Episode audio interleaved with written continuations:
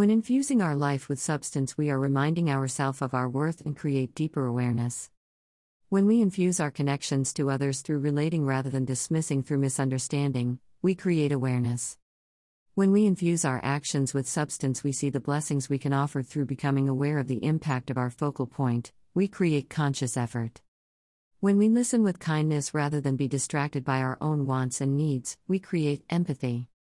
When we offer our hearts regardless of the return, we grow genuine compassion. When we sense the rainbows through the most torrential storms, we believe in a purpose of life. When we offer gratitude in times of suffering, we find blessings with each step. When we relate even when we would not choose another's actions, we offer deeper understanding. When we seek solitude in times of overwhelm, we find our own emotions. When we grant ourselves the very things we crave from others, we touch the divine within. The substance of life is not what we think but rather what we choose to do. Love's blessings. Sariah Sistar.